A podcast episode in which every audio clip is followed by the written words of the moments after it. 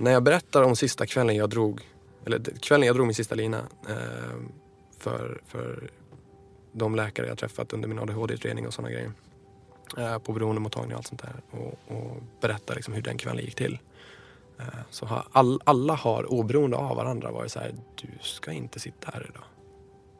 För du har bara tur att du överlevde en överdos.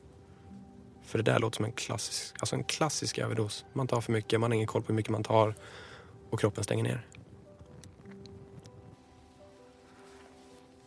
Mitt samtal med denna veckans gäst krossade många av mina fördomar.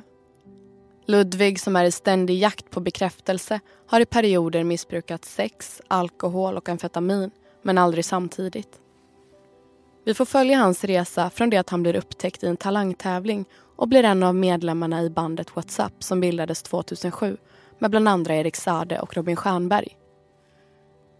En karriär tog sin början och från att intensivt vara på turnéer, stå på scen och spela in album så sitter han några år senare med ett amfetaminmissbruk och en inkomst från Försäkringskassan.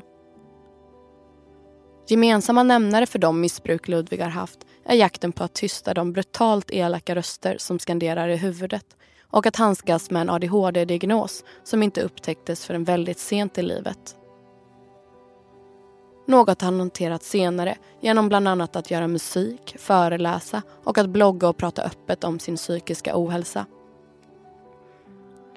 För Ludvig har många år av hans liv varit en ren flykt från verkligheten och det var amfetaminet som blev både den ultimata flykten och kärleken vid första ögonkastet. Men också det som fick honom att välja livet när han en dag inte orkade mer och kapitulerade när drogen tagit stryk på både kropp och psyke. Efter vårt samtal frågade jag Ludvig om vad som hade hänt om han inte hade haft den stöttande och trygga familj han har. Och svaret kom snabbt. Han hade med största sannolikhet inte levt idag. Det säger mycket om hur avgörande det är att ha en trygg famn att komma till när livet är allt annat än tryggt och krossar också den mycket vanliga fördomen om att missbrukaren haft en trasig uppväxt. Något som ligger långt bort ifrån den faktiska sanningen. Men lever gör han i allra högsta grad trots att han emellanåt brottas med sin psykiska ohälsa men har idag hittat nya sätt att kanalisera sin destruktivitet på. Ludvig är en glad och driven person som ser ljust på framtiden och vad som komma skall. Ett fint, rörande och naket samtal men också stundvis roligt om livet som missbrukare och vägen bort från det till att i år fira fem år som drogfri. Jag som gör den här podden heter Emily Olsson och vill man nå mig så gör man det enklast på missbrukspodden snabel Podden hittar ni hos Acast, hos Spotify och i Podcaster-appen. Jag vill rikta ett stort tack till alla ni som lyssnar på den här podden och som sprider den vidare. Det betyder oerhört mycket för mig. Och jag kan väl bara säga varsågoda att lyssna på avsnitt fyra.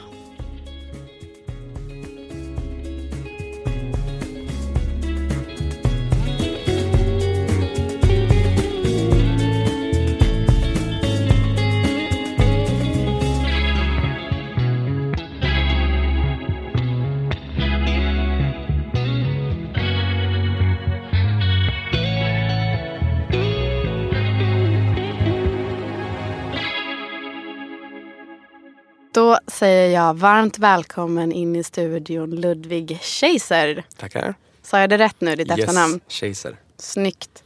Jag är superglad att du är här och eh, framförallt för att du är den första unga killen. Är det sant? Ja, eller ung och ung. du är 28 år. Ja. Mm. Eh, jag tycker, eftersom psykisk ohälsa är så särskilt stort inom, eller för killar, så är det jätteviktigt att eh, visa en... Eh, ja, du är ändå här i egenskap av någon slags förebild. Ja, det, det, det lät ganska läskigt. Ja, men det, det får man väl ändå ge dig. Herregud. Nej, men jag, jag tycker liksom att... ehm, jag, har, jag har bloggat förut också och skrev ganska mycket om, om psykisk ohälsa. Eh, så det, det, för mig betyder det här jättemycket. Varför är det viktigt för dig att berätta eller dela det, dig? finns, det finns fortfarande någon, någon form, även om, även om den är på väg att försvinna så finns det fortfarande en väldigt stor machokultur. Eh, att, att vi som killar är programmerade redan från, från barn liksom, att, att inte känna, att inte visa känslor. Och därför vill jag liksom få bort den här stämpeln att det, det, mår du dåligt, okej, bra. Mm. Låt dig själv må dåligt då. Jag tänker också att det är eh, väldigt viktigt för du är ju både låtskrivare, artist och producent. Mm. Att eh, det är viktigt att lyfta sådana förebilder inom musikbranschen. Det kanske det är. Förmodligen. Ja, men det, tänker du inte så att det är ganska, det är ju mycket fest och mycket droger och ja, jo men det är det. det. Det har jag sett lite av också. mm. eh, under mina dagar. Men du kan väl börja att berätta lite grann för de eh, som känner igen dig gör ju säkert det från antingen Idol Mm. eller ett eh, band som du medverkade i från 2017 var det inte, från 2007. 2007.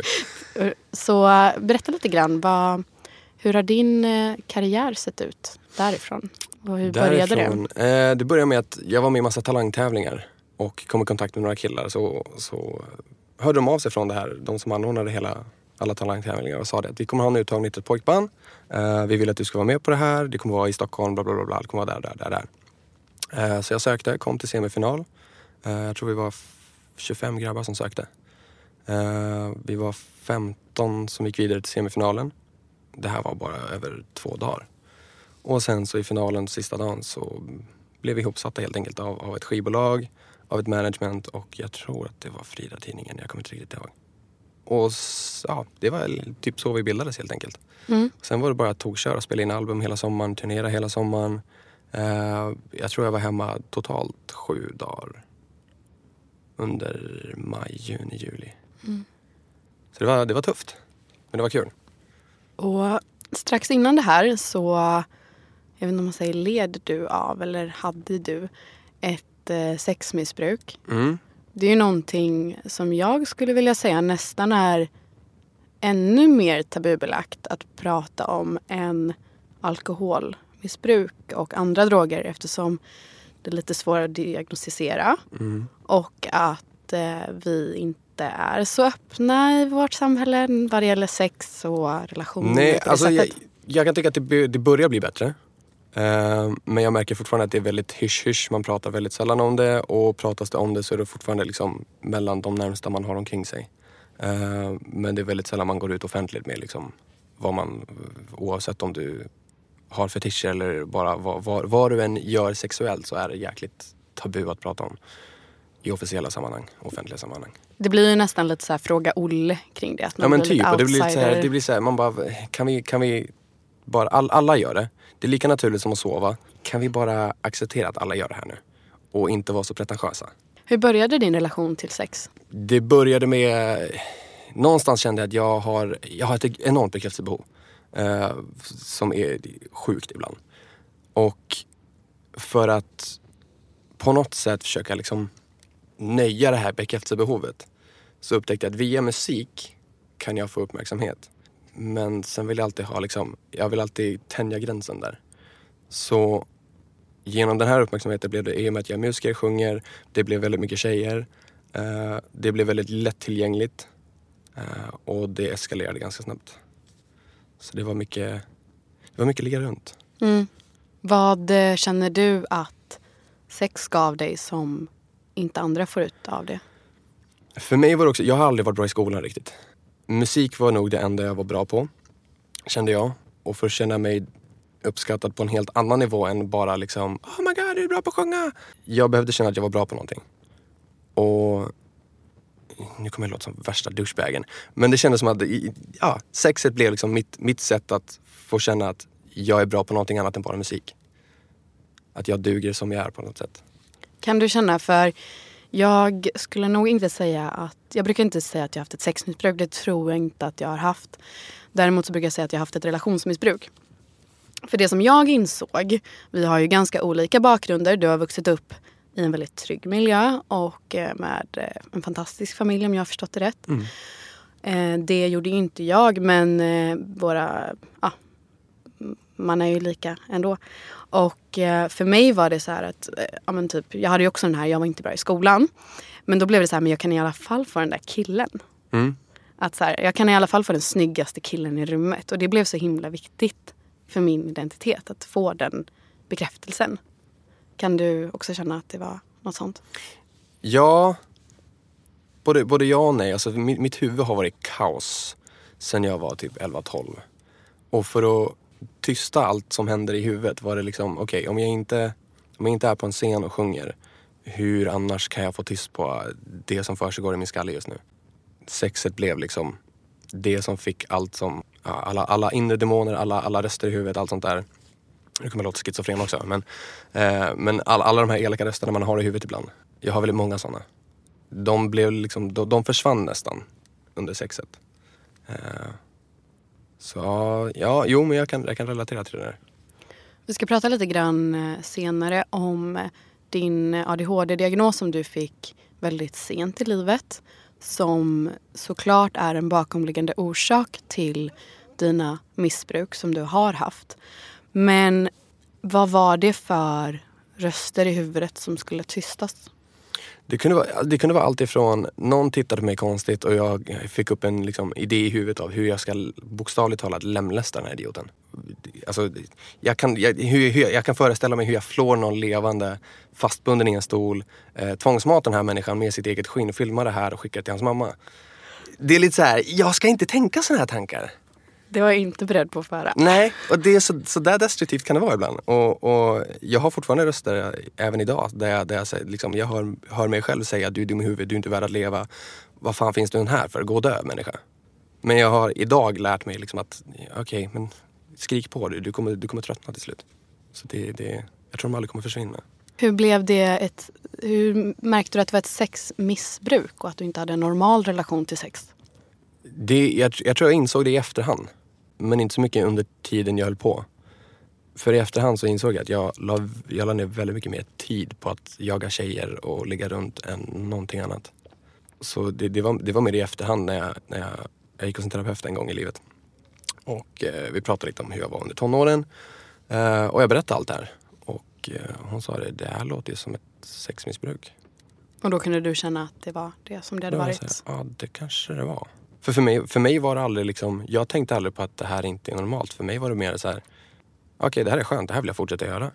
Det är nog också svårare, om man säger så, att upptäcka ett sexmissbruk hos en kille eftersom att det finns mycket mer ett sånt här Aha, knulla alla er tjejer. Ja, men det är lite det med den här machokulturen som fortfarande finns. Mm. Det där, det, det, en kille är, är liksom kung om han ligger med hundra tjejer. Och en tjej är en slampa och en hora om hon ligger med hundra killar. Jag är så här, men om du vill ligga runt, fine gör det. Mm. Så, länge, så länge du har kontroll på det, så länge alla är med på noterna, go for it. Vem bryr sig? Det är, jag har ingenting med det, med det att göra. Liksom. Men det här sexmissbruket får ett ganska abrupt slut. Jag tänker, vad har du för sexrelation idag om jag frågar? Hur skiljer ditt förhållande? Jag har typ inte tid med, jag har inte tid med sånt idag. Men jag, har, jag, har liksom, jag, jag jobbar på ett lager måndag till fredag. Uh, jag driver mitt eget skivbolag, uh, mitt eget varumärke. Jag gör jättemycket musik åt andra. Uh, jag har liksom inte tid för relationer. Så det, det, jag, har, jag, har, jag kanaliserar all den här energin till, till liksom min musik idag. Fint. Under den här tiden som eh, du eh, då turnerar med eh, bandet, vi kan väl säga att det är vad det hette? What's up? Ja. Ehm, då var det ju inte så för dig som jag tänkte. För att när man är på turné med liksom snygga killar, då tänker jag att då ligger man utav bara helvete. Men så var det inte för dig. Nej, alltså vi, vi var fyra grabbar när vi, när vi sov på hotell så blev vi alltid uppdelade två och två. Jag hade liksom inte mage att slänga ut en av mina bandmedlemmar bara för att jag skulle få ligga. Men det fanns stunder också där, för jag tror vi alla faktiskt hade flickvänner under den perioden. Uh, och jag var dum nog att vara otrogen mot, mot min flickvän flera gånger. Uh, som jag hade då. Men det var liksom aldrig att jag gick hem med någon så, utan det var mer så här, fokus på musiken, fokus på det här. För imorgon, vi, skulle, vi åkte alltid tidigt på morgnarna om vi sov över någonstans. Så det fanns liksom aldrig riktigt tid heller. Och du är i det här bandet i några år. Mm. Vad hände sen? En av killarna hoppade av 2008 eller 2009 tror jag. Och vi tog in en annan kille som fick ersätta honom. Vi spelade in ett helt album och allting. Eh, men skivbolaget var lite såhär, ja men vi släpper det till, till jul. Så, så kan vi sälja det liksom som julskiva, det blir julklapp åt barn. Så sa okej, okay, ingenting hände. Uh, och så tänkte vi, ja men vi släpper det till våren och så händer ingenting igen. Och så tänkte jag, ja, men vi, vi skickar in bidrag till Melodifestivalen så händer ingenting. Och vi tröttnade till slut och var lite så här, men hallå, nu har vi spelat in ett helt album och stressat och ni gör ingenting. Vi vill liksom vidare nu. En av grabbarna, jag tror han kom tvåa i Idol. Du får namedroppa om du vill. Ah, okay. uh, uh, jag tror det, Robin Stjernberg, han, han kom tvåa i Idol. Jag tror, jag tror han har vunnit, vunnit Melodifestivalen också. Det har han. Ja. Så, så bra koll har jag. Uh, alla vet vem Erik Saade är liksom. han gör sin grej. Och jag, jag har ju träffat grabbarna efteråt och vi, vi är fortfarande bra vänner och sådär. Även om, även om vi inte ses. Även om du inte vet att Robin har vunnit Melodifestivalen? Ja, men jag har noll koll på sånt där. Jag, jag typ kollar inte Melodifestivalen heller. Jag kollar inte på Idol heller. Det kanske inte riktigt är eh, våran målgrupp. Nej, kanske inte. Men du får senare ett eh, alkoholmissbruk. När, eh, skulle du, när började du dricka alkohol? Och, när jag började dricka för första gången eller när det liksom eskalerade och blev kaos? Ja, när började du dricka? Uh, 12-13 tror jag. Mm. Skulle jag säga. Där någonstans. Och när kände du att det blev liksom okontrollerbart? Vill du berätta lite grann om din, hur din relation till alkohol utvecklades? Det blev efter vi splittrade Whatsapp och allting. Eh, jag hade precis tagit studenten och hade svårt att hitta jobb. Eh, eftersom jag har aldrig varit ett big fan av skolan. Jag var lite så här, hittar inga jobb, mitt liv suger, vad ska jag göra? Jag hade liksom ingen, ingen musikkarriär att gå på liksom, eftersom vi splittrades med band och allting. Och jag var så här, vad, vad vill jag ens göra för musik? Eftersom jag är metalsångare från början.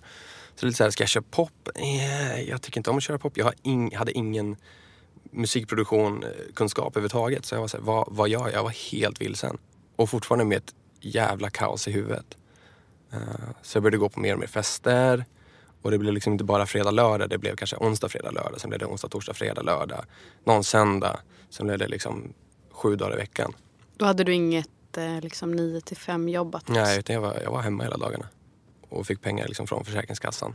Så aktivitetsstöd från via Arbetsförmedlingen och grejer.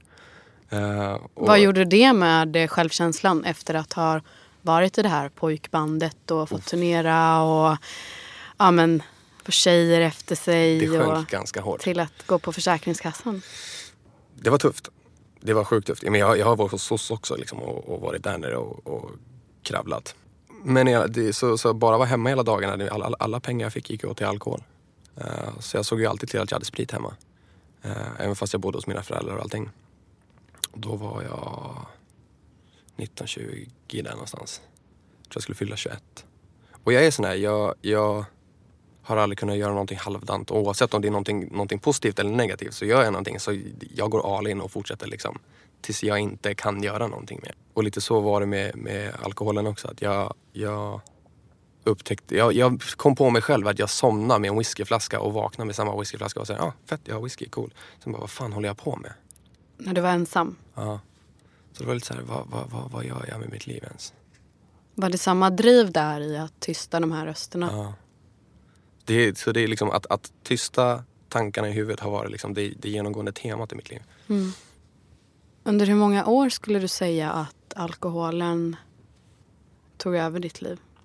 Jag tror inte det var speciellt länge. Vi snackar typ ett halvår, år. Och det, det, där kommer det här liksom allt eller inget in. Så det, det, det har liksom varit... Jag tror mitt sexmissbruk är nog det längsta missbruk jag har haft. Men alkoholen, det var liksom, jag tror det var ett halvår, år som jag körde verkligen stenhårt.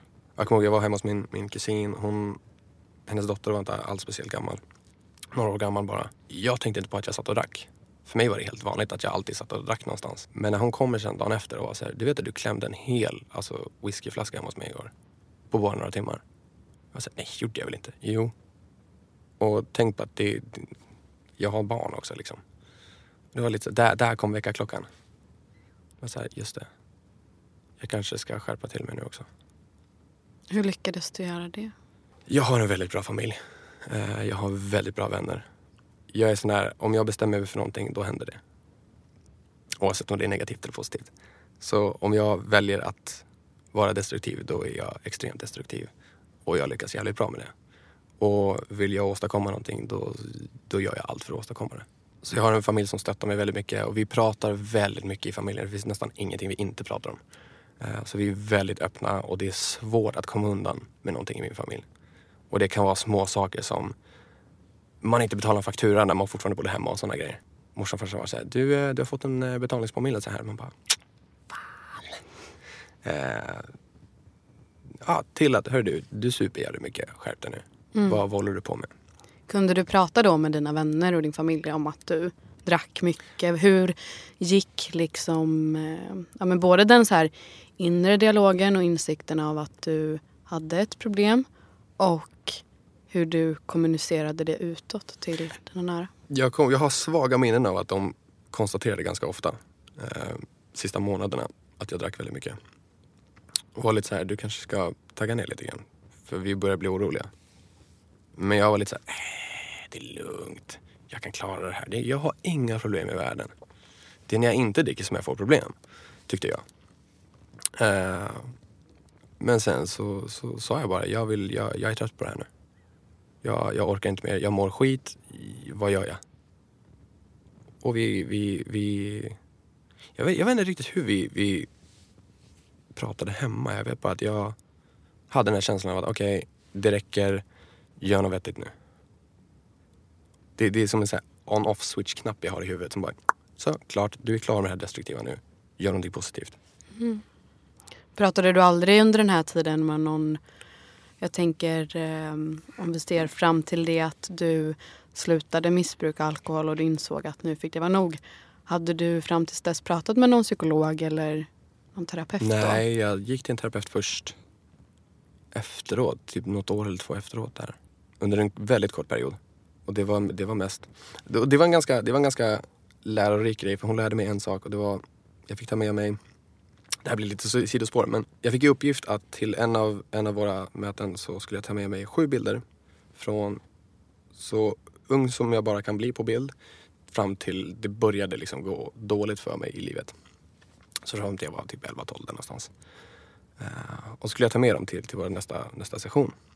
Så jag la fram bilderna i liksom ordning och allting och hon sa hmm, det här är intressant. Aha.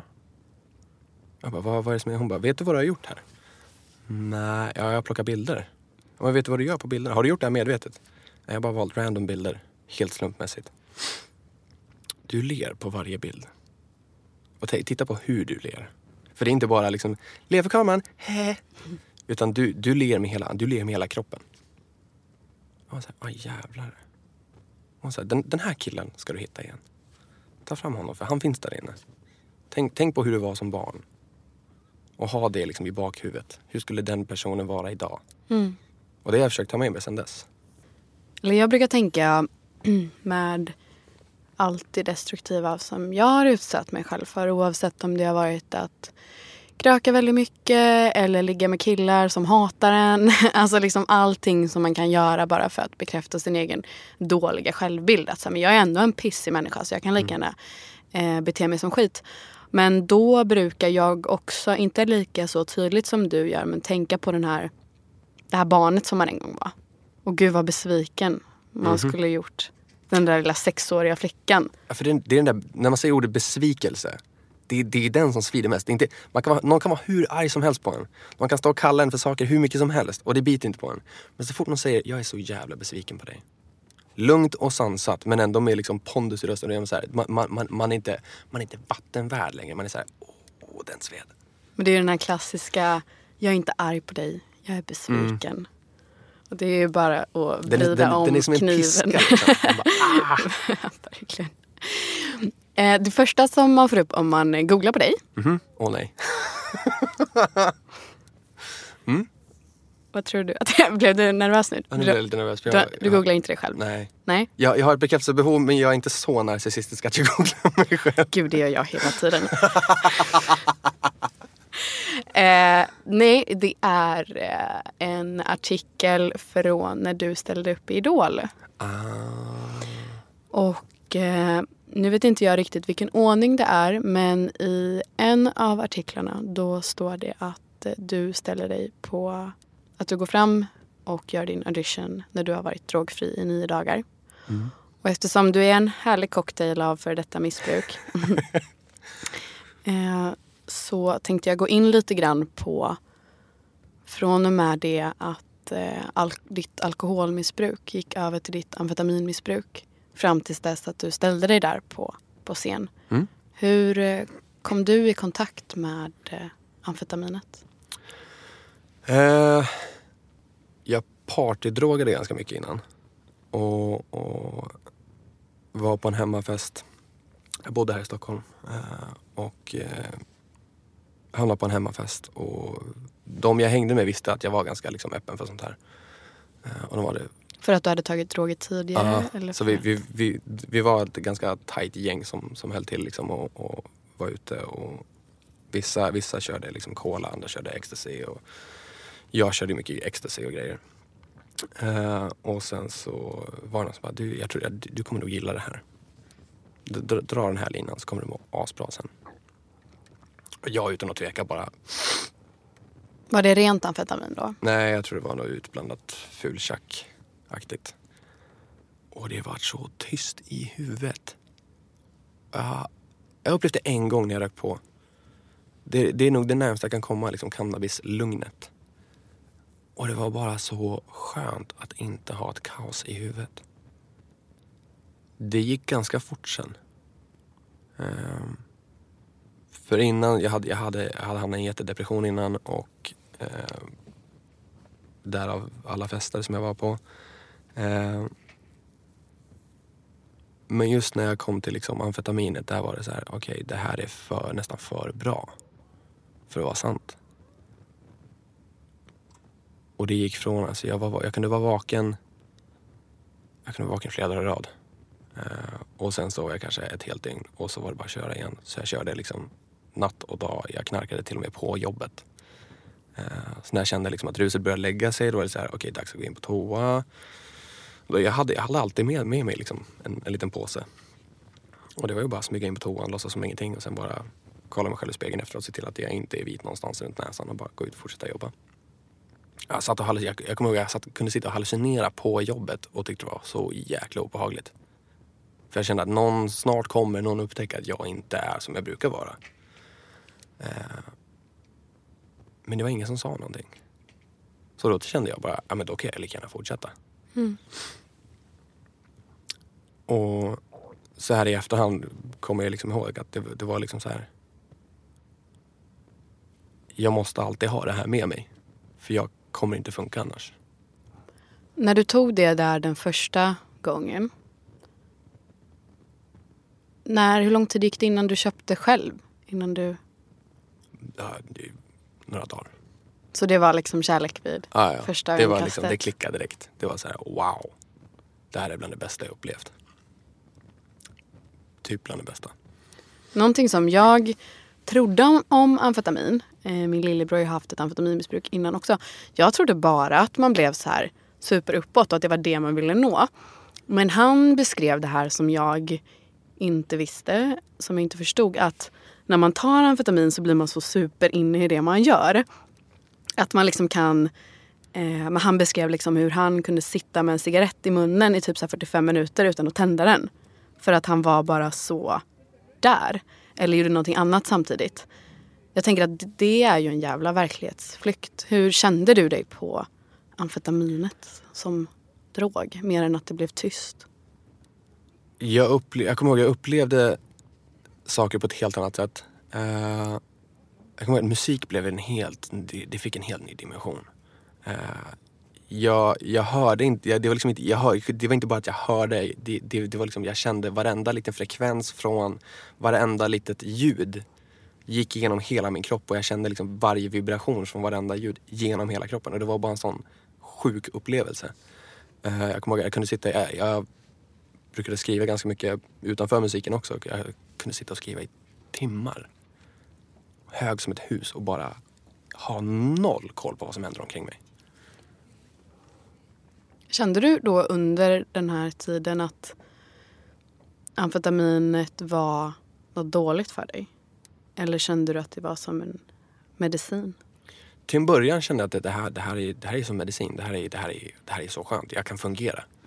Eh, jag kan fortfarande jobba. Jag kan fortfarande skriva. Jag kan fortfarande vara kreativ. Eh, jag kan fortfarande fungera. Eh, men jag tror det var sista, sista veckorna där jag kände att det här, det här är liksom... Jag duschade typ aldrig. Jag såg hemsk ut. Eh, jag sket totalt i min hälsa. Jag åt ingenting, jag sov ingenting. Eh, jag var på riktigt skinn och ben. Och hallucinerade nästan hela tiden. Jag hade noll verklighetsuppfattning. Och där landade insikten om att det, det, det här är inte bra längre. Hur hade du råd? I och med att jag jobbade så det var bara att betala. Jag betalade inte mina räkningar heller. Utan det var, jag betalade hyran, det var allt. Och sen så sket jag varenda räkning. Och resten av pengarna gick åt till, till amfetamin. Dina vänner under den här tiden, visste de vad som pågick? De jag umgicks med knarkade ganska lika mycket de. Uh, så vi, vi, vi, alltså vi var lite som ett kollektiv som, som, som både sålde, köpte och använde. Liksom. Uh, så det fanns alltid omkring en. Och det var alltid någon som var skyldig någon någonting. Då så var det så här, ja, men istället för, okay, istället för att du ska ge mig pengar för det här så kan du få ge mig så här mycket av det du har. Det blev en, eh, vad ska man säga, en valuta. ja. Uh, så det var ett, också ett väldigt destruktivt kollektiv. Uh, så det, det fanns liksom alltid omkring en. Om man jämför dina drogupplevelser. Det är också någonting som jag vill understryka för alla som lyssnar på den här podden. Att det stundvis kan låta som att man romantiserar ganska mycket. Men det är ju också det som man måste förstå. Att hade det inte varit fantastiskt, en fantastisk upplevelse. För det är ju det man vill känna. Alltså allt ifrån eh, parkbänksalkoholisten tycker ju inte att det är kul att sitta på en parkbänk men själva ruset och känslan i sig, det är ju det som man vill åt. Um, men jag tänker till skillnad från men, att du liksom har provat olika droger, nästan allt sa du? Ja, jag har provat ganska mycket. Uh, inte heroin? Nej, det har jag hållit mig undan. Vad jag, vad jag vet. Alltså jag, har, jag har testat saker jag inte ens vet vad det har varit. Så medan jag gick på amfetamin så kom det hem en, en polare som hade både cola och någonting annat som jag inte ens kommer ihåg vad det var. Och någon fick den briljanta idén att jo men vi tar det vi har, häller allting i en skål, inklusive kokainet och det andra och så gör vi bara en jävla mix av det. Och sen så delar vi upp det så vi splittar på allt. Och jag kommer knappt ihåg någonting för resten av kvällen. Det var det, det... Jag minns att jag, jag hade en, en väldigt varm och skön känsla i kroppen. Men jag hade, och jag vet att jag hade svårt att hitta balansen.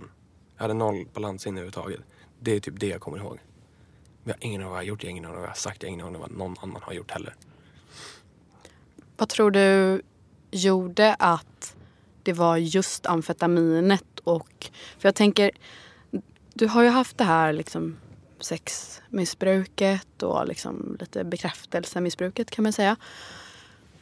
Och um, nu är det här en fördom som jag har. Men jag tänker att kokain är väldigt tilltalande för en person till exempel som kanske inte har så höga tankar om sig själv. Eh, att man, eh, liksom, man känner sig störst, bäst och vackrast. Jag vet inte, du kanske inte fick den effekten av kokain? Jag fick aldrig den effekten av kokain. Jag blev mest bara så här, jag blev mest pigg. Det, det, det var typ det. Eh, kan vara också för att jag blandade alkohol och kokain. Och det var lite så här, jag, var, jag, jag, vet, jag kommer ihåg att jag var jävligt trött för att jag hade druckit så jävla hårt. Eh, och så var det någon som bara, ah, men du jag har, jag har, jag har, jag har någonting som kan pegga upp dig. Jag bara, vad fan är det här? Så bara, ah, men du, bara, ja men följ med mig här. Så man bara, aha, du har cola, okej, okay, fine. Drog en lina som var såhär, ah, jag är vaken. Coolt, bra, kör vi. Det var typ det. Så jag blev, jag blev ganska besviken. Men sen har jag, jag har ju, jag har ju provat eh, nu, nu kommer det också låta som att jag romantiserar det, men sex och MDMA är en skön kombination som är bortom mänskligt förstånd. Eh, men det är återigen, det är inte, det är, jag romantiserar inte. Det är, det är som sagt, alltså det är den här känslan av att må bra när man, alltså när man är i en, period, i en stund i livet där, där man mår så pass dåligt att, att, det går så här långt. Att man bedövar sig själv, att man, man tystar huvudet. Då gör man allt för att må bra. Eller åtminstone hamna på en nivå där allting är okej. Okay. Uh, och det är, så det är liksom den jakten som, blir, som tar över hela tiden. Och det är därför det ibland låter som att man, man tycker att ja, men, fan, ja, cannabis borde, det, det är så fantastiskt, man mår ju så bra, man blir så lycklig, du blir världsfred. Och ba, ba, ba, ba, Ja, men vad gör det inte med hjärnan då? Det, mm, vad gör det inte med kroppen också? Liksom? Det, alltså, det är inte att man romantiserar det, det är bara att man, man orkar inte må dåligt, man gör allt för att må bra. Mm, verkligen. Jag tänker, vad med amfetaminet var det du säger att du upplevde den här tystnaden som du inte hade känt förut. Var det den som gjorde att det var amfetaminet som blev din mm. huvuddrog? Just för att jag alltid haft de här liksom galna tankarna, det här kaoset i huvudet, de här elaka rösterna mot mig själv och allting. Eh, så när det för första gången verkligen blir knäpptyst i huvudet. För även om, även om jag har rökt på så har jag fortfarande liksom så här, då blir jag, då blir jag ganska kreativ ändå. Så då, huvudet jobbar ju fortfarande medan när jag gick på amfetamin var det liksom så här, knäpptyst. Jag har ju haft en eh, jag har ju haft en väldigt lång problematik av liksom depression, ångest, panikångest. Är mm, typ ish frisk idag. Eh, tagit i trä. Men det som jag tänker också är just amen, fördomarna kring varför man tar droger. För de flesta tar ju inte drogerna för att man tycker om drogerna i sig utan för att man inte tycker om den man är eller det livet man har. Jag kan ju verkligen känna Normally, being a little extra might be a bit much, but not when it comes to healthcare. That's why United Healthcare's Health Protector Guard fixed indemnity insurance plans, underwritten by Golden Rule Insurance Company, supplement your primary plan so you manage out of pocket costs. Learn more at uh1.com. Igen mig när du pratar. Framförallt, nu har jag aldrig haft eh, riktigt de rösterna. Men jag har ju haft ett starkt självhat. Och en jävla oreda i huvudet hela, hela, hela tiden.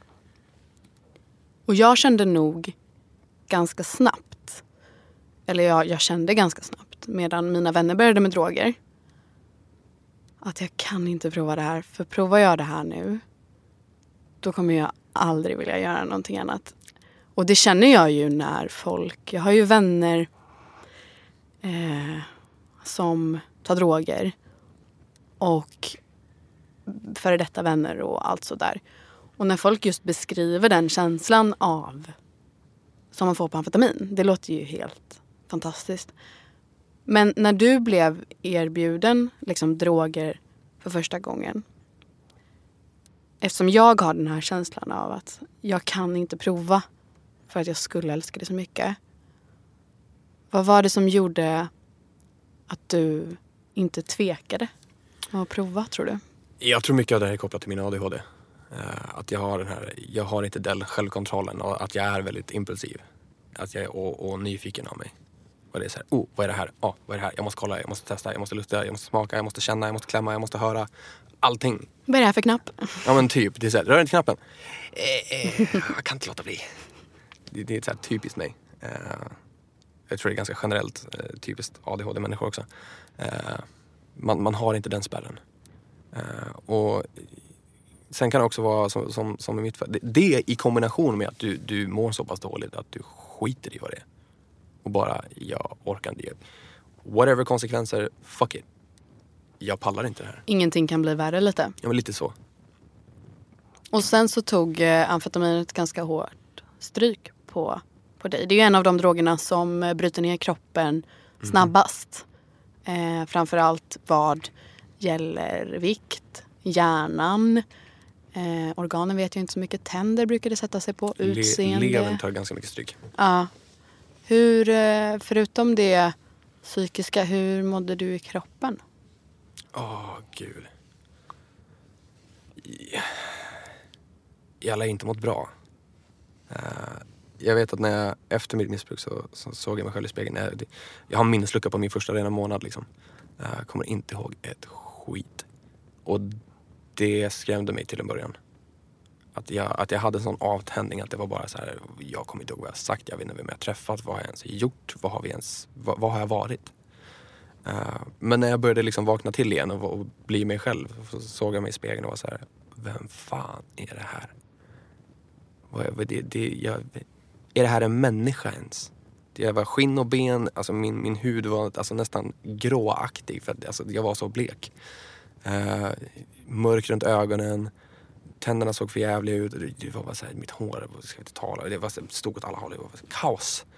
Jag var liksom mer död än levande såg det ut som. Okej, okay, var är kistan? Han, han har liksom... Vi ska begrava den här idioten nu. Det var lite så jag såg ut och det var så här, wow.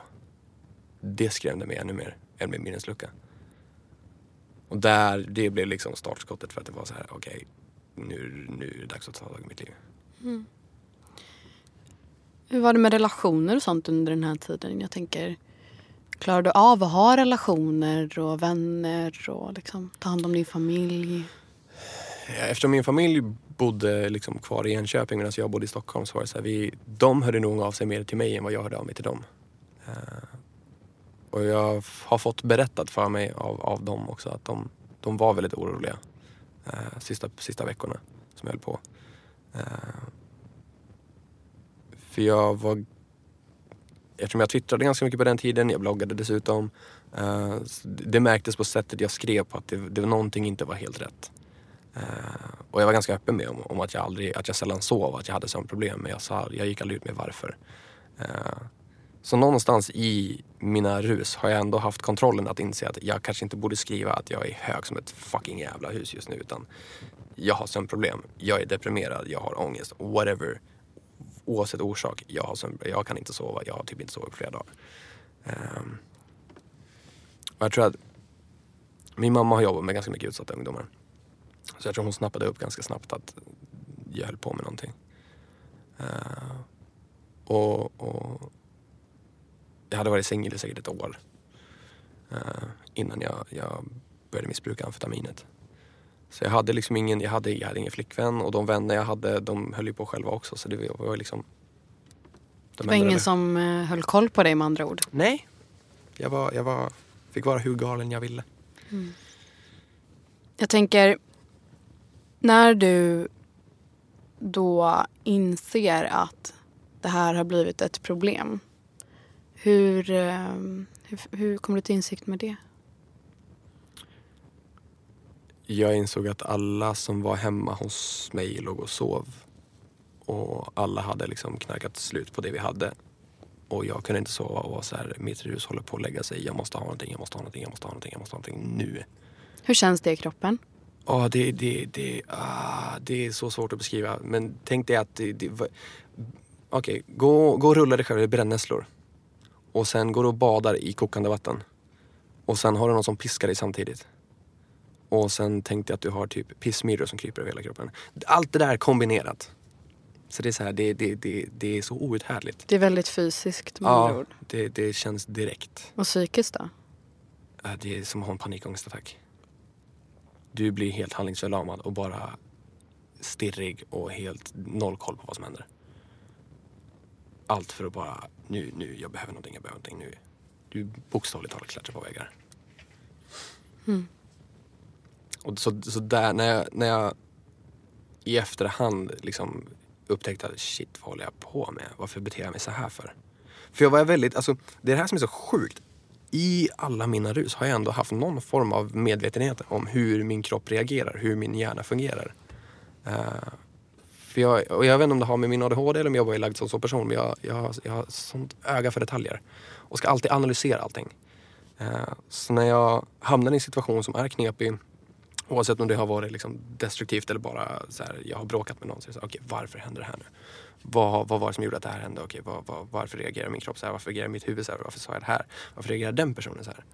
Eh, så även fast jag varit liksom hur hög som helst har jag alltid kunnat analysera mitt eget beteende. Vilket är ganska fascinerande nu när jag tänker efter.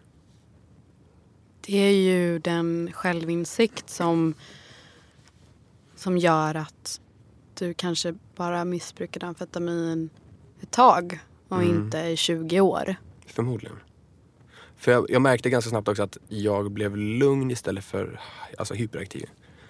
Och jag märkte att de flesta andra blev ganska liksom, uppåt och pigga och rastlösa. Medan jag satt där som en säck med potatis och bara chilla för fan.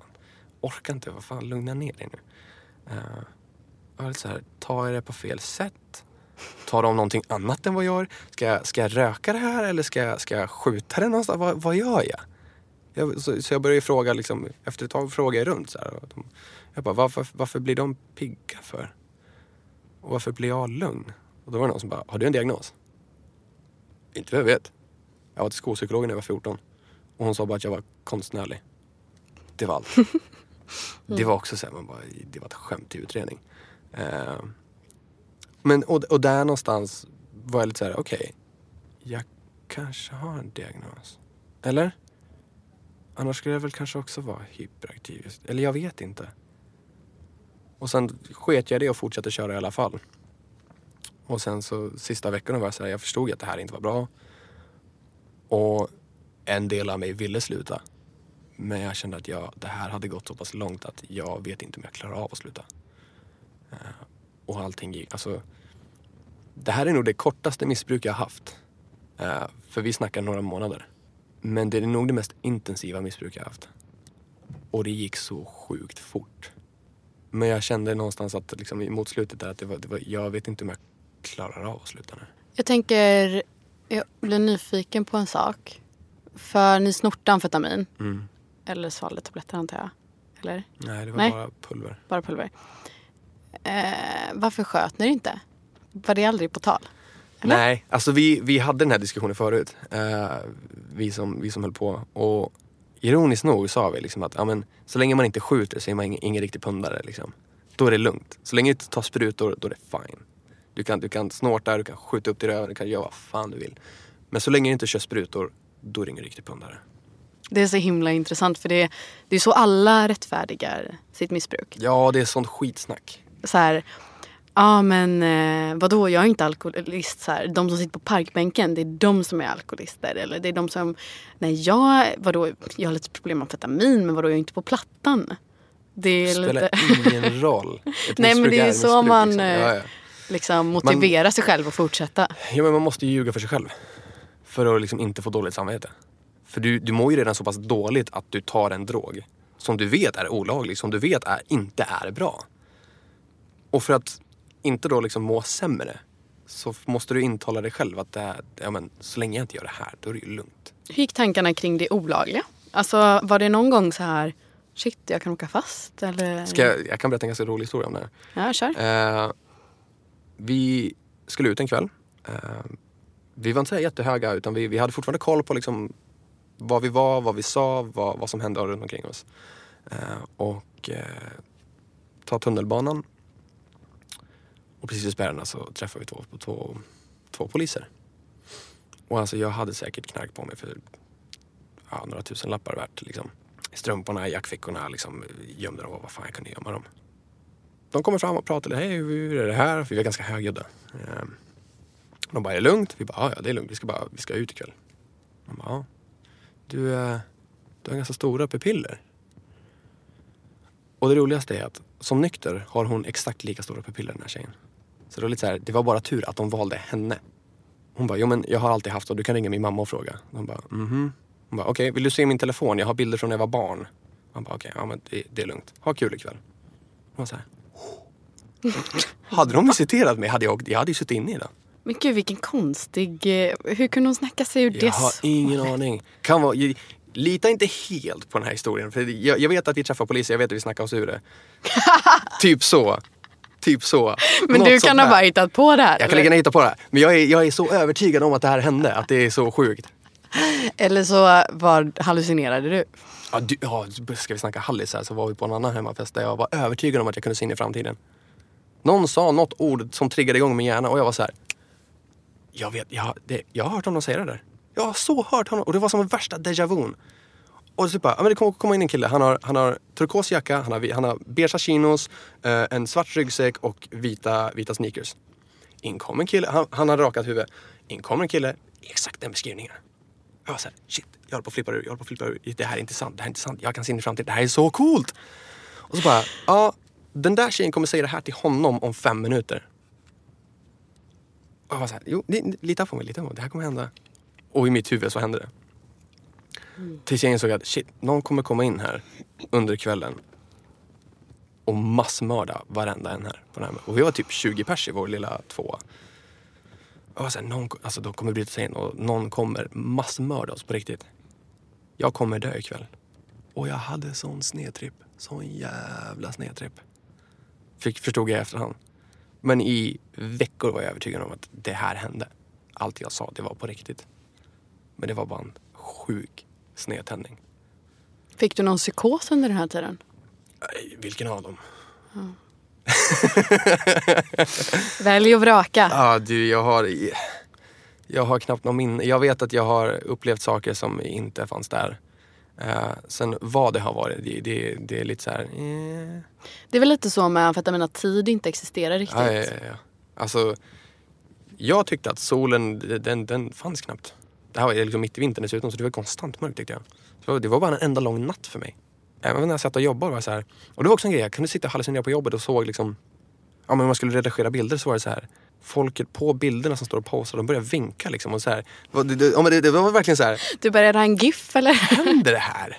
Jag ser liksom i 3D hur de här människorna bara vinkar och bara hej! Man bara what the fuck is going on? Vad händer? Och det är liksom, det är som en, som en svart ram liksom, som bara zoomar in runt de här människorna. Och jag bara så här. What? Vad fan händer? Så jag smsar en tjejkompis som också höll på. När jag upplevde det här. För så fort det liksom, jag, jag bara vaknade till från den här hallucinationen så bara tittade mig omkring och var så här. Har någon sett mig nu? Och alla stirrade ner i sina skärmar. Så jag var så här. Antingen låtsas de att de inte har sett det eller så har de inte sett det. Och jag hoppas de inte har sett det för det här var bland det sjukaste jag upplevt. Och jag höll på att få panik och jag var så här, shit, shit, shit, vad gör jag, vad gör jag, vad gör jag? Jag smsade min tjejkompis och bara, du, eh, de börjar vinka på de här bilderna som jag håller på att redigera. Hon bara, du, du va? Jag bara, jag, jag svär på gud, de sitter och vinkar åt mig. Hon bara, idiot, du sitter och hallucinerar. Åk hem. Nu. Gör inget mer. Säg att du har ont i magen, säg att du har ont i huvudet, whatever. Åk hem nu. För du ska inte sitta och jobba när du, håller på, när du mår så här. Jag bara, okej. Okay. Fine, jag åker hem. Hur lång tid gick det från det till att... Eh... Det, här var, det här var tidigt. Det här var liksom första två veckorna som det här hände. Oj. Ja. Då körde du ganska hårt. Mm. Alltså inom en vecka var jag fast. Mm. Det gick så jäkla fort. Och jag, jag kommer ihåg, alltså, in, under den veckan så var jag, var jag ute på, på krogar och, och, vi körde liksom. Och jag hade polare som inte höll på. Som var på samma fester och de var så här. Du kanske, ja, du, du kanske ska chilla med det här för du har tjatat om det här nu i 45 minuter. Ja, du, jag tror att du har ett problem med det här. Och jag sa, nej, klart jag inte har. Det är lugnt. De bara, okej, okay, om du säger det så, fine. Du känns ju också som en ganska, eh, en kille som har ganska lätt för att typ skoja bort grejer, eller? Ja, ja. ja. Det, det är mitt största försvar, skämta bort saker. Mm. Det, det, det gör jag fortfarande när jag tycker att någonting är obekvämt eller jobbigt. Och jag, jag skrattar och jag skämtar bort det och jag gör liksom en kul grej av det. Mm. Och jag har polare som är, de blir galna på mig, de är så jävla arga. De bara, varför sitter du och skrattar? Jag bara, för jag är obekväm, okej? Okay? Jag hatar att prata om det, jag vill inte ens tänka på det. Men du drar upp det hela tiden och då tvingas jag prata om det. Och det enda jag kan göra då det är att skratta för jag vet inte hur jag ska hantera mina känslor just nu. Ja, det är en jättebra förs försvarsmekanism. Men hur, hur gör du sen då? För jag tänker just när du står på den här auditionen mm. som för övrigt jag har tittat på på Youtube. Oh. Nej, det var, det var jätte... Eller vilken av dem? Mm. Den första? Nej, den andra var det i och för sig. Ja, den, den, är okej. Okay. Ja, okej. Okay. Nej, men den första kollade jag, såg jag faktiskt inte. Jag eh, Ja, men första gången som du ställer dig där, mm. det är 2013. 2013, okej. Okay. Så under den här tiden, vilket, vilket missbruk är det som är aktivt då? Då var det amfetaminet. Då var det amfetaminet. Så, det, så att i, då, då sökte jag till Idol precis, alltså bara, vad var det, nio dagar? Eller något sånt där. Efter att jag hade dragit min sista lina. Och hur var det? Jag kommer knappt ihåg det. Ja, jag kommer knappt ihåg att jag ställde mig i idoljuryn. Men jag vet att jag hade, jag hade mina föräldrar med mig. För att liksom hålla mig vid liv mer eller mindre under, under den resan. För jag var lite så här: okej, okay, jag har slutat knarka, jag har blivit av med jobbet, jag har ingenting att förlora. Så varför inte bara söka till Idol? Och jag var inte redo. Och det syntes ganska starkt. Jag hade fortfarande långt äckligt hår, var fortfarande skinn och ben, jag var fortfarande blek. Alltså det, det var, var, som sagt typ drygt en vecka efter att jag hade dragit min sista lina. Jag var ett vrak. Mm. Um. Hur lyckades du sluta? När jag berättar om sista kvällen jag drog, eller kvällen jag drog min sista lina eh, för, för de läkare jag träffat under min ADHD-utredning och sådana grejer Eh, på beroendemottagning och allt sånt där och, och berätta liksom hur den kvällen gick till. Eh, så har all, alla har oberoende av varandra varit så här, du ska inte sitta här idag. För du har bara tur att du överlevde en överdos. För det där låter som en klassisk, alltså en klassisk överdos. Man tar för mycket, man har ingen koll på hur mycket man tar och kroppen stänger ner. och jag har liksom svaga minnen av att jag, jag har svårt att andas. Eh, jag har noll, alltså min jättesuddig syn. Vill du berätta om den här kvällen? Det kan jag göra. Jag vet inte hur många dagar jag hade varit, varit vaken. Eh, allt är sjukt suddigt från, från den sista tiden. Eh, men jag har starka minnen av att klockan är mellan fyra fem på morgonen. Mitt i veckan liksom. Och jag minns att jag drar en fetinglina. Tjock och lång som fan. Och lutar mig tillbaka i soffan och bara försöker landa liksom i, i ett enormt rus. Och jag känner hur det, liksom, det blir tyngre och tyngre att andas. Eh, jag, det är svårt att se, hjärtat liksom pumpar knappt. Och det var liksom bara en enorm ångest kom över den. Det var lite så här, vad, vad händer? Varför, varför håller min kropp på så här för? Jag brukar ha ganska stadig hjärtrytm så varför, varför går det långsamt? Alltså vad, vad, vad, nej, nej, nej, nej. Det här, vad, vad händer? Och jag har bara en sån ångest som är omänsklig. Det är ju i princip det jag kommer ihåg. Uh, och, och, att om jag inte tänkte liksom andas in, andas ut, så kunde jag inte andas. Så det var förmodligen någon form av psykos där också. Som jag lyckades hamna i. Uh, morgonen därpå så skickade min mamma ett meddelande till mig. Uh, och bara skriver liksom jag har läst vad du skriver på din Twitter och din blogg. Uh, och jag är jätteorolig. Hur mår du egentligen? Och just det där egentligen var det som fick mig att bara, jag orkar inte det här längre. Jag behöver hjälp. Jag behöver hjälp nu. För jag, jag kommer på riktigt dö annars. Om jag fortsätter, för jag kommer inte kunna sluta annars. Så vi hade en sms-konversation hela den morgonen. Eh, där jag berättade allt. Och bara, jag har tagit det här, jag har tagit det här, jag har tagit det här, jag håller på med det här så här länge, så här mycket. Här har du länk till, till eh, vad fan heter sidan? Ja, skitsamma, en hemsida där man kunde hitta jättemycket om, om det jag tog. Och sa det, jag misstänker att jag har någon form av bokstavskombination. Jag vill göra en utredning men jag vet också att i och med att jag knarkat så kommer få, alltså det kommer ta längre tid så jag måste börja lämna pissprov och sådana grejer. Vad, jag vet inte hur, jag, hur, hur gör jag, vad gör jag, vad gör jag, vad gör jag, hjälp mig. Eh, hon skickar länk och sa okej okay, jag har hittat den här beroendemottagningen som ligger nära ditt kontor. Var vill du bo någonstans? Jag var så här, gud jag har inte ens tänkt på det. Jag har inte, jag har inte ens tänkt på att jag bor kvar i, i, i liksom en knarkarlägenhet. Vad, vad, vad fan gör jag? Så jag började kolla liksom polare i Stockholm. Så här, kan jag sova hos dig? Kan jag sova hos dig? Och var så här, pallar jag verkligen där? Så mina föräldrar, jag hade som tur att mina föräldrar eh, tog hem mig helt enkelt. Så jag fick påstånd. Berätta för hela min familj. Eh, Hur kändes det? Och det var sån, det var sån jävla skam. Jag skämdes så otroligt mycket. Men de var fortfarande så här... De var, de var, de var besvikna. De var jävligt besvikna. Eh, de, var, de var såklart upprörda för det. De var så här, så du, alltså när jag berättade liksom allting jag, jag kunde minnas då. Så klickade morsan ur sig. Så du menar att hade du fortsatt så kanske jag hade fått begrava min egen son om ett halvår. Och det var så här, men så där kan du inte säga. Skärp dig för fan. Och det, det var ju mitt försvar och bara, men lägg inte det där på mig nu liksom. Nu är jag ju duktig här och berättar. Ja men precis. Ja. Så, bara, så ger du mig en verbal käftsmäll. Man bara fuck you. Så jag stormar ut och tänder en cigg och bara jag kan inte hantera det här. För det, var liksom, det, det, blev för mycket. För att, att för mig var det så här, jag mår dåligt, jag knarkar och jag kommer knarka ihjäl mig. Och jag har varit självmordsbenägen förut också liksom, och nära att ta mitt eget liv och sådär. Så det, så det var liksom inget nytt för mig. Uh, och jag har mått så pass dåligt att jag var så här, jag kommer förmodligen inte leva över 25 heller. Uh, så det, det, spelar ingen roll vad jag gör. Jag kan ju lika gärna dö av en överdos. Uh, men inte för hon vinklade. Och då, jag tänkte inte på någon annan heller. Jag sket, jag sket ju i dem. Jag mådde dåligt. Jag, det, det var liksom jag, jag, jag, jag, jag. Och när morsan liksom kommer och vinklade så att jag som förälder skulle behöva begrava mitt eget barn. Det var så här, ouch. Den sved. Mm. Och sen går du till, går du till någon beroendemottagning eller? Eh, jag gick till en beroendemottagning i, hemma i Enköping i tio månader tror jag. Två gånger i veckan.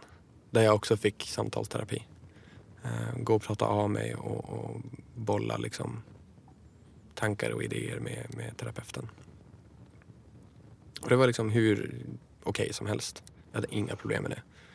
Eh, efter efter liksom min, min avtändning så att säga eh, på, på en dryg månad så, så var det lite så här, okej nu ser jag att jag ser inte mänsklig ut. Jag, jag är skinn och ben, jag ser mer död ut än levande. Det var så här, skaffa gymkort, börja träna, börja äta. Bara, bara att äta var liksom, det, det tog emot. Eftersom jag inte hade ätit eh, knappt överhuvudtaget på flera månader så var det så här, att få i sig mat var bara en jävla kamp. Uh, bara en sån här töntig sak som står på gymmet och känner att jag har åtta kilo i varje hand. Jag kan knappt lyfta det här. Bredvid mig har en kille som är typ tre gånger så stor som jag är. Tar typ 30 kilo mitt lillfinger. Man bara, vad fan gör jag här?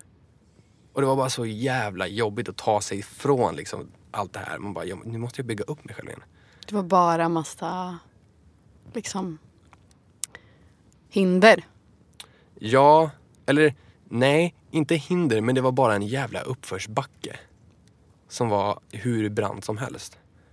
Men där kommer ju också min, min drivkraft in. Att vad jag än bestämmer mig för så ser jag fan till att det händer. Uh, och det var liksom det som... Så jag kunde gå och träna, till slut kunde jag gå och träna tre gånger om dagen. Morgon, middag, kväll. Bara för att liksom komma tillbaka så snabbt som möjligt. Mm. Då var folk så här, du kanske ska chilla med träningen. Jag bara, men alltså, jag tränar en muskelgrupp där, en muskelgrupp där. Jag orkar inte vara skinn och ben längre. Jag måste bli normal. Eh, nej men så jag fick, så jag fick liksom komma till, till, jag tror det var tio månader som jag gick hos beroendemottagning. Uh, och de skickade liksom remiss till, till psykiatrin och allting. Eh, Och där fick du en utredning. där fick jag börja en utredning som tog typ två år. Oj. Ja. Liten stad, underbemannad psykiatri. Mm. kaos. Eh, och det var också en sån lång process. Eh, så jag fick inte min ADHD bekräftad förrän 2016. Jag skulle fylla 26. Mm. Hur kändes det då när du fick den här diagnosen? För mig var det mer så här, ja men det här visste jag väl. Mm. Men det, det, som, var, det som var intressant där var, var för jag, inte, inte nog med att jag fick min ADHD bekräftad. Eh, och det var så kul för läkaren satt och skrattade när han hade mitt provresultat. Och jag var så här, vad fan är det som är så jävla kul nu tänkte jag. Jag bara, nu, nu är det något skumt här. Han bara, ja alltså så här är det. Det är inget snack om saken om att du har ADHD. Eh, den, är inte, den är inte jätteallvarlig, men din impulsivitet och allt det där ligger mer åt det grava hållet än liksom i mitten. Men annars, utöver det, är du ganska liksom i mitten av skalan. Däremot, tar man bort den här diagnosen från din hjärna och hur den är kopplad. Du som person är extremt introvert. Aha. Aha, okej. Det var liksom den reaktionen. Det var så här. Det förklarar varför jag inte tycker om mig själv. Så jag brukar, jag brukar förklara för, för, på ett väldigt enkelt sätt. Jag älskar att stå på scen. Jag hatar när folk kommer fram och tar bild. Det blir för personligt. Men att stå på en scen, då har jag, det är kontrollerat, jag har publiken liksom på avstånd. Det är lugnt. Men sen att komma fram till mig som person, då var det så här... du-. Lugn nu. För jag vet inte vad du ska säga, jag vet inte vad som kommer hända, jag vet inte vad du ska göra. Låt mig bara vara. Men det kan jag inte säga till någon. Det, det, det är så här, då, är, då, är, då är jag otrevlig. Det vill jag ju heller inte vara. Men hur tänker du att det hör ihop med liksom självhat, att vara introvert? Så jag har ju liksom hela tiden varit i, i, i slagsmål med mig själv inombords. Att jag har en hjärna som hela tiden vill ha uppmärksamhet. Men jag vill också vara för mig själv hela tiden. Mm, att det blir en konflikt. Så det är en konstant inre konflikt som jag har haft. Och som jag fortfarande har ibland. Men du har sen den här gången, du har varit drogfri i fem år, stämmer det? Då, du har aldrig tagit något återfall. Nej. Hur, eh, hur tänker, har du varit nära på att göra det? Nej. Jag blev... En gång, då ska jag säga, jag träffade två gamla bekanta eh, en gång. De satt i någon park och vi började snacka liksom. Och helt plötsligt började en av killarna rulla en joint. Jag var så här. Åh, det här skulle vara fett soft. Det här skulle vara fett soft. Mitt i sommaren. jättevarmt, jätteskönt. Och det var bara så här, det var så perfekt. Och man bara... Nej. Nej, jag har inte det behovet. Och de satt, de satt ju och rökte på båda två. Och jag satt där och bara, mm, nej, jag sätter mig en bit bort nu tror jag. Så ni får liksom röra klart den där så kan vi prata sen. Och det var bara ett eller två år efter att jag hade slutat liksom, med amfetaminet. Så att på bara två år kunna liksom ta avstånd från det där och vara så här, nej men jag behöver inte det där. Det var en jävligt stor vinst för mig. Och också då återigen den här allt eller inget personligheten. Att, för att, att inse att nej men, då är det inga droger som gäller. Mm. Att det liksom inte är bara, men bara den eller bara en gång eller utan Ja men det, ska det vara ska det vara ordentligt, annars kan det vara. Så enkelt är det liksom. Om man kollar på um, under de här fem åren där du har haft vad jag förstår lite mindre restriktivitet i ditt liv. Hur mår du idag? Hur liksom, för, för en sak som eh, jag förstår, du får rätta mig om jag har fel här, för det är väl så att nu i och med din diagnos så har du rätt att få amfetamin utskrivet. Mm. Hur ställer du dig till det? Och hur jobbar du med din ADHD och dina diagnoser och Jag har de här rösterna? sen i somras slutat ta min medicin. Ja. Eh, till en början, när jag fick medicinen var det väldigt så här, jag sa till läkaren direkt för jag fick prova, för man får göra så här, för någon som inte vet så får man göra ett reaktionstest under en ADHD-utredning. Eh, och då är det först utan medicin, då ska de analysera dina, din reaktionsförmåga. Sen får du ta medicin. Och så jämför man din reaktionsförmåga med och utan medicin. Eh, och det var en sån markant skillnad. Men eh, jag fick ta någonting som påminner väldigt mycket om tjacket. Så det var så här, det, det började, jag kände direkt hur det började så här, krypa längs, längs huvudet när det kickade in. Och det var exakt som att dra amfetamin. Så det var så här, oh, det här vill jag inte ha. Och då sa jag till min läkare att det, det, det här är det enda preparatet jag inte vill ha. Annars skiter jag i vilket. Och då frågade han, är det någonting du har hört bra om? Jag Bara, det är väl typ det jag har hört mest gott om liksom. Eh, så det började liksom med en ganska liten dos. Men i och med att jag knappt drack heller överhuvudtaget under den perioden eh, och, och var helt drogfri så var det liksom, det hade gått tre år som helt drogfri. Att då sen få amfetamin utskrivet, det var lite så här, oh, nu är man lätt, jättelätt påverkad. Eh, och sen så dröjde det kanske bara några veckor innan vi höjde dosen igen. Så det var lite så här, okej nu måste jag lära mig hantera det här och hur det här funkar. Och jag vet att det, det, det jag brukar beskriva det som att när, man, när det kickar igång var det lite som att någon drar upp gravitationen på jorden och man blir f- riktigt tung i kroppen. Så man har liksom svårt att röra sig, man är stel. Och det, precis som med, med tjacket, så här, man, man, vad heter det? Käken börjar dra och, och man biter ihop väldigt mycket. Uh, man blir bara väldigt långsam. Så att gå från att vara hyperaktiv dag ut dag in till det här liksom lugna och bara okej nu allting går i slow motion nu. Det här, fan nu måste jag anpassa mig till det här. Är det, här, är det så här jag var normal? fan vad trist egentligen. Men ändå, jag, jag märkte att jag kunde gå jag kunde gå och handla utan att behöva ha musik i öronen för att liksom dränka, dränka alla intryck och, och allt ljud. Eh, och det var också så här, wow. Okej, det är lite coolt att vara normal. Men det är för långsamt. Men till slut så, så blir man, man, man, man blir liksom härdad och man, man vänjer sig ganska snabbt. Eh, och sista, sista halvåret som jag tog min medicin var jag så här, men den, den gör ingenting. Det enda är att jag, jag har lärt mig liksom filtrera bort allt det här onödiga som jag har i huvudet som ofta kom ut förut. Och det kunde vara helt random saker som att eh, det hade regnat hemma, så här, hemma och, och jag och en polare skulle gå ut, bara ta en promenad och så är det sniglar, ta mig fan överallt. Han bara, fan vad det är sniglar överallt. Och min hjärna direkt bara, oh, lågenergilampa. Vad sa du nu, han? Jag, jag vet inte varför jag sa lågenergi. och då var jag tvungen att analysera själv, hur gick den banan? Och det, det här gick ju på en bråkdel sekund. Han hann ju knappt säga snigel förrän jag sa lågenergilampa. Det var så här, va, hur gick den tankegången? Och det var så här, snigel, långsam, långsam. Ja, vad mer långsamt? Oh, jag stör mig på min sänglampa. För det är en lågenergilampa. Den tar så jävla lång tid på att bli, lysa starkt. Lågenergilampa. På en bråkdel sekund. Så man bara, va? va, va? Hur, hur, hur, hur kom det här till? Så idag har jag liksom lärt mig det tack vare medicin att den, den filtrerade bort allt sånt här. Eh, så jag kunde liksom tänka i lugn och ro innan jag liksom svarade på frågor eller, eller pratade med folk. Liksom. Så att jag, jag sa aldrig någonting utan att tänka efter vad jag sa. Och det kan jag fortfarande, även, även om jag kan fortfarande kläcka ur mig så helt banala saker som bara, man bara, vad fan kom det därifrån? Eh, det händer fortfarande. Eh, men väldigt sällan. Och då kände jag att ja, men, om jag fortfarande är så med medicinen, då spelar det ingen roll om jag tar den eller inte. För det finns fortfarande väldigt mycket bieffekter med medicinen.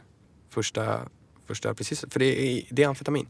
Så precis, jag fick samma problem och i och med att jag inte sover så har jag ingen hunger eftersom den slår ut hungern. Och ju mindre jag äter desto mindre sover jag, desto mindre jag sover desto mindre äter jag igen. Så det blev liksom bara någon cirkel, alltså cykel i början. Uh, så man fick liksom tvångsmata sig själv till slut. Och så, men sen kommer man, man kommer efter ett tag in i det där och lär sig liksom äta rätt, träna. träna. Bästa medicinen mm. någonsin. Vara aktiv. Jobb är också en sjukt bra medicin. Ruskigt bra medicin. Har något att fokusera på.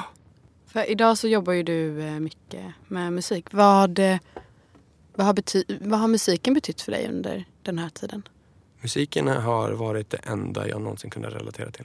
Det, det, och det är så här jätteklyschigt, men det är sant. Man får vara klyschig. Klyschor är bra för de är sanna. Eh, har jag lärt mig. Men, eh, nej, men just det här att, att som, framförallt som, alltså i, tid, i mina tidiga tonår eh, hittade jag mycket, mycket tung rock till exempel. Eh, och då var jag så här, shit, någon sätter ord på det jag känner som jag inte riktigt förstår mig på egentligen. Men någon kan förklara det här. Jag kan relatera till det här. Sen, sen om låt, alltså textförfattaren i sig har något helt annat i åtanke. Men jag tolkar det här på det här sättet. Då kan jag relatera till det här. Jag är inte ensam om det här. För jag tror att det, det är nog det är nog en av de saker som binder oss människor samman ganska hårt. Att vi alla känner sig ensamma utan att säga det till varandra.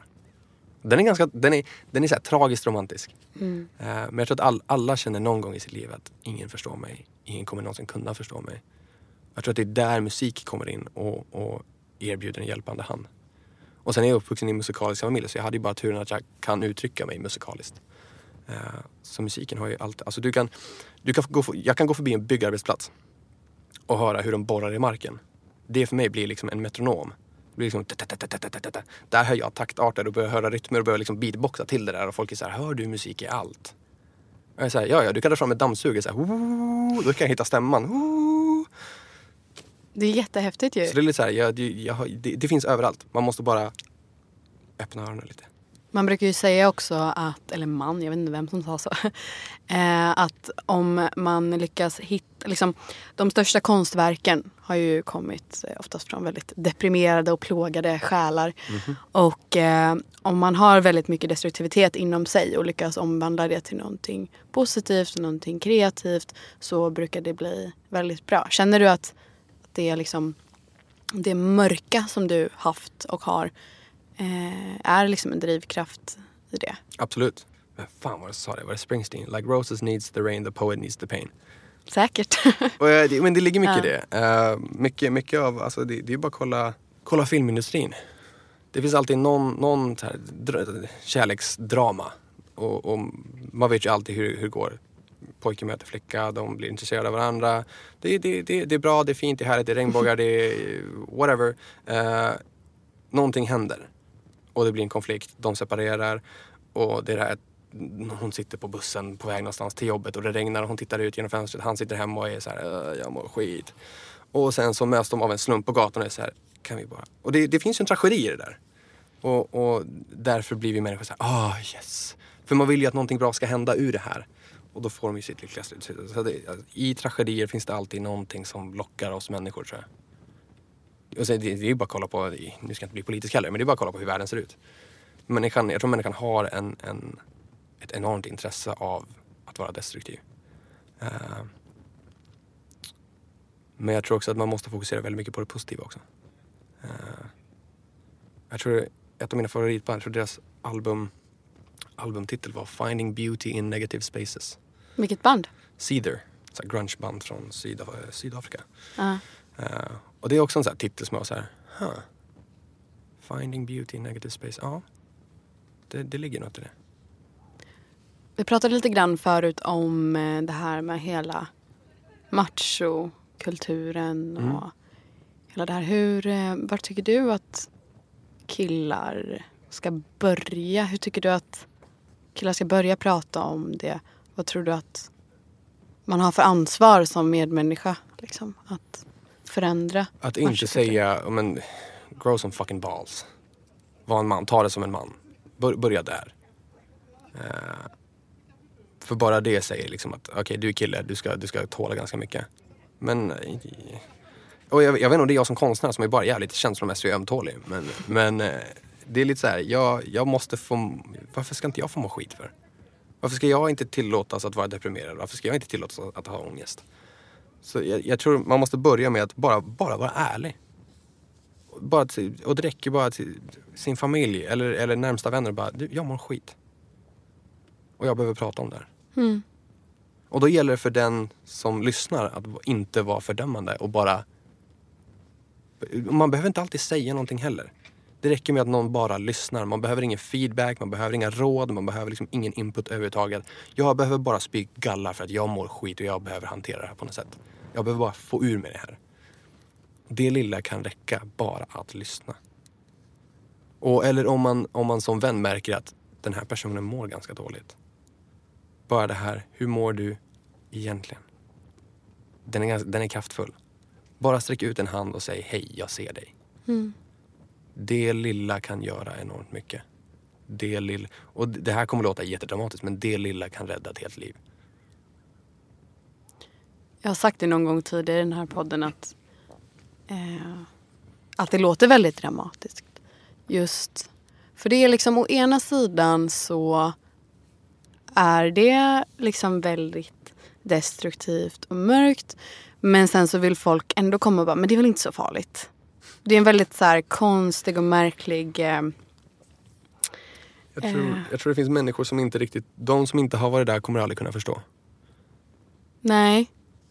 Och jag tror att det är så pass enkelt, vad man än säger kommer de... För jag tror att vissa saker måste man uppleva. Mm. Mer än förklara. För jag menar, du kan, du, kan, du kan beskriva en målning för en blind människa. Människan kommer all, den blinda kommer aldrig kunna fatta vad det är du ser. Helt och hållet förrän den ser det själv. Och jag tror att det är samma sak med, med depressioner, ångest, missbruk whatever du går igenom. Jag tror att, för jag menar, min depression är ju inte lik din. Min ångest är inte samma som din. Men det finns fortfarande delar av hur man mår som är lika varandra. Sen kan det bero på olika saker, man kan uppleva det på olika, olika sätt. Jag tror vi aldrig riktigt kommer kunna exakt förstå vad det är vi går igenom som, som liksom anhörig till någon. Men det är just där det är viktigt att kommunicera. För det är precis som vilken annan relation som helst. Om du inte kommunicerar, då funkar inte relationen. Om man ska prata lite grann om eh, där du står idag. Mm. Hur ser din självkänsla ut? Beror på vilken dag du frågar. ja men idag. Idag, eh, ska jag vara helt ärlig, jag, har, jag är nybliven singel. Eh, så jag, jag är ganska heartbroken idag. Mm. Eh, i, igår var det bättre. Eh, just idag har jag en väldigt gloomy dag. Eh, men generellt så, så jag mår jävligt bra idag. Fint. Jag, hade, jag, hade, jag brukar få så här jättedryga höstdepressioner som börjar redan i september, oktober och håller i sig till maj. Och då är världen, den, ja, det, det är som ett ödeland. Men just i år, den kom tidigt i år. Den kom redan i liksom mitten på augusti. Den brukar inte komma förrän slutet på september, oktober. Och jag, så här, jag känner igen den här känslan nu. Den, den, liksom, den smyger sig på. Var så här, ah, jag vet vad det här är nu. Jag, jag vet exakt vad det här är. Så jag möblerade om hemma. Den försvann. Ehm, och så tog det ett tag. Så började den smyga sig på igen. Och jag var så här. Huh. Går upp i studion, gör lite musik. Gör någonting jag aldrig har gjort förut. Gör en musikgenre jag inte har gett mig in på än. Den försvann. Mm. Ändra mönster. Ja. Och det, och det. det är så här, de här små enkla medlen som bara, en liten förändring, möblera om. Gå och träffa någon du inte har träffat på länge. Eller säg till någon du vill träffa, bara, hej du verkar fett intressant, kan inte vi ses? Alltså, små saker som gör att du mår bra. Du behöver liksom inte vara värsta resan till någon tropisk ö och bara glida och glassa på en strand och bara, ah, livet är så skönt. Utan det, det, det räcker med liksom, vad får mig att må bra? Vad gör mig lycklig? Jag tror den frågan måste, man ställa sig själv ganska ofta. För man behöver, man behöver påminna sig själv om det. Det låter som att du har lärt känna dig själv väldigt bra under den här tiden. Vad skulle du ge för råd om det är någon som lyssnar? Att i hur man liksom lär känna sig själv. Vad har varit avgörande för dig? Förutom att du är liksom, ja, men analytiskt lagd och, och så. Jag har en familj som speglar mig väldigt hårt. Eh, min mamma har gått hur mycket så här, utbildningar som helst i, i motiverande samtalstekniker. Eh, och I och med att hon jobbar med ungdomar som, som är utsatta så, så hon vet ju exakt hur hon ska ställa frågor för att få rätt svar. Eh, för att man själv ska få rätt svar, inte för att hon ska få rätt svar. Eh, jag har en syster som har jobbat på behandlingshem till exempel. Eh, och som också är så här, hon, hon, hon är nog den som kan vara som här, brutalt ärlig. En riktig så här, verbal kny, alltså rak höger. Men jag, hon vet att jag tar det från henne. Utan att skämta bort det, utan att liksom käfta emot. Utan jag, jag tar den smällen. Det finns någon respekt där. Ja. Mm.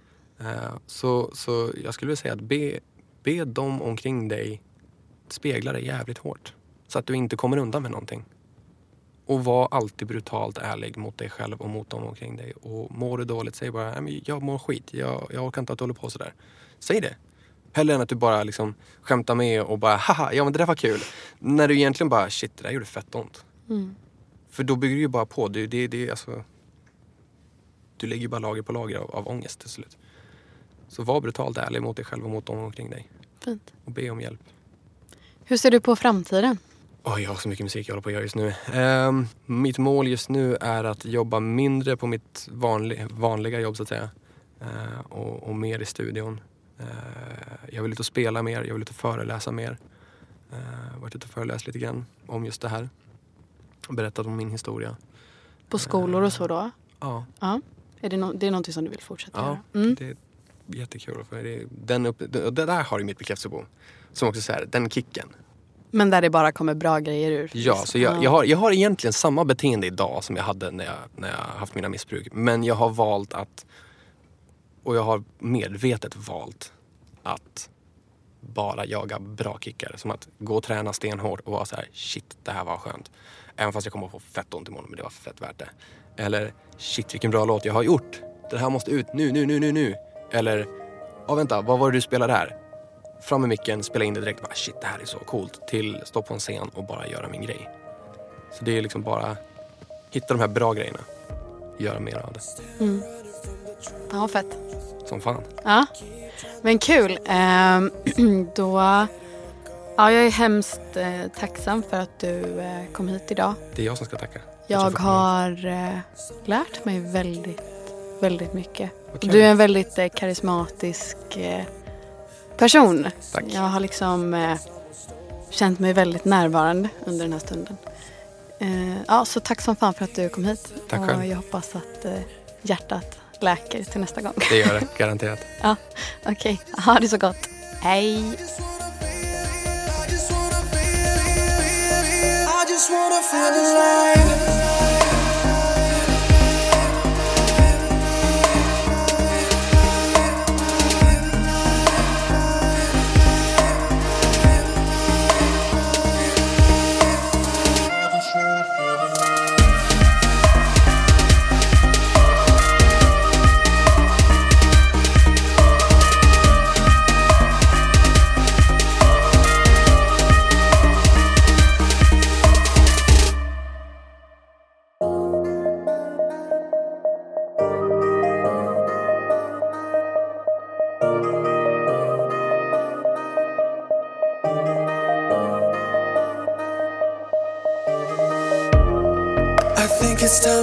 the truth. Cause I got nothing left to lose.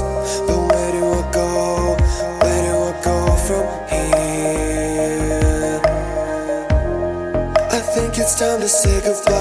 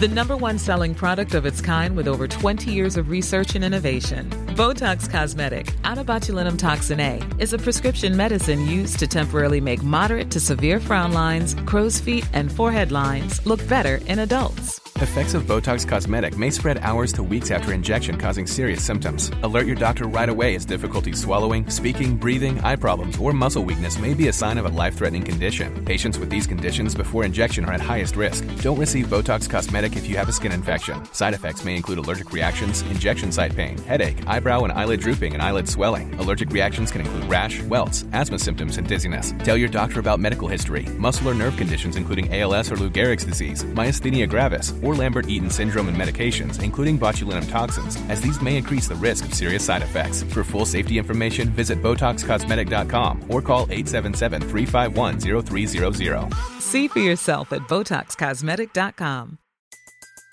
Everybody in your crew identifies as either Big Mac Burger, McNuggets, or McCrispy Sandwich, but you're the filet o fish Sandwich all day. That crispy fish, that savory tartar sauce, that melty cheese, that pillowy bun. Yeah, you get it every time. And if you love the filet of fish, right now you can catch two of the classics you love for just $6. Limited time only. Price and participation may vary. Cannot be combined with any other offer. Single item at regular price. Ba da ba ba ba.